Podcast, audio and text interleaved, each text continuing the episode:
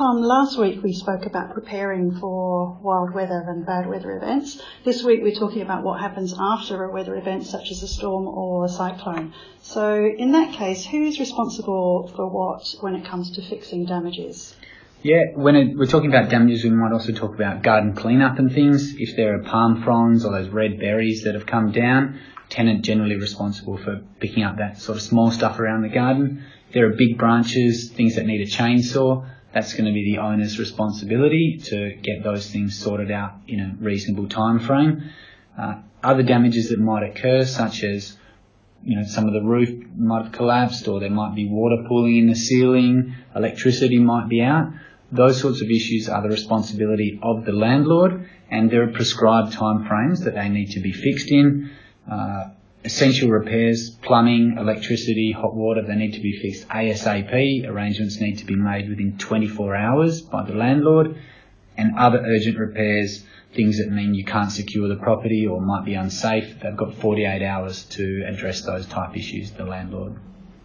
Okay. What about mould that might build up in houses after long periods of heavy rain? Tenants should make a reasonable effort to minimise any mould build-up. Uh, in the wet season up here, obviously it's unavoidable sometimes. It might build up and get to an extent where, you know, uh, more aggressive treatment is needed. That would likely be the landlord's responsibility. Uh, if the tenant has contributed to that by, for example, not airing out the property or using the exhaust fans or leaving a pile of old washing in the laundry, then they might be responsible for, for paying some of the bill for that as well, though. If a house or property is destroyed, what happens uh, if it can't be lived in after a big weather event like a cyclone or storm? I'd suggest contacting to Consumer Protection on thirteen hundred, thirty, forty, fifty-four or the Broome office here, nine one nine one eight four hundred. If anybody has those kind of, you know, significant concerns their property might be uninhabitable. There are rights that a tenant may seek to terminate, for example, and leave from the lease. That's with about two days' notice that they can do that if the property's not inhabitable.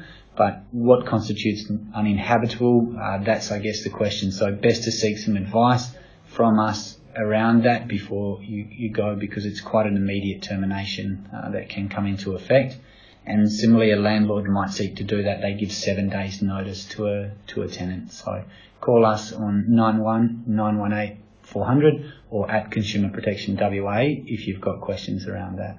Good, thank you. And finally, if uh, a tenant can't live in the property due to storm damage, does the landlord have to pay for alternative accommodation? So not if the lease is terminated. If uh, if either party terminates on the basis that the property is not inhabitable anymore, then that's the end of the rental agreement. They're not responsible, the tenant, for paying any more rent and the landlord for putting them up anymore.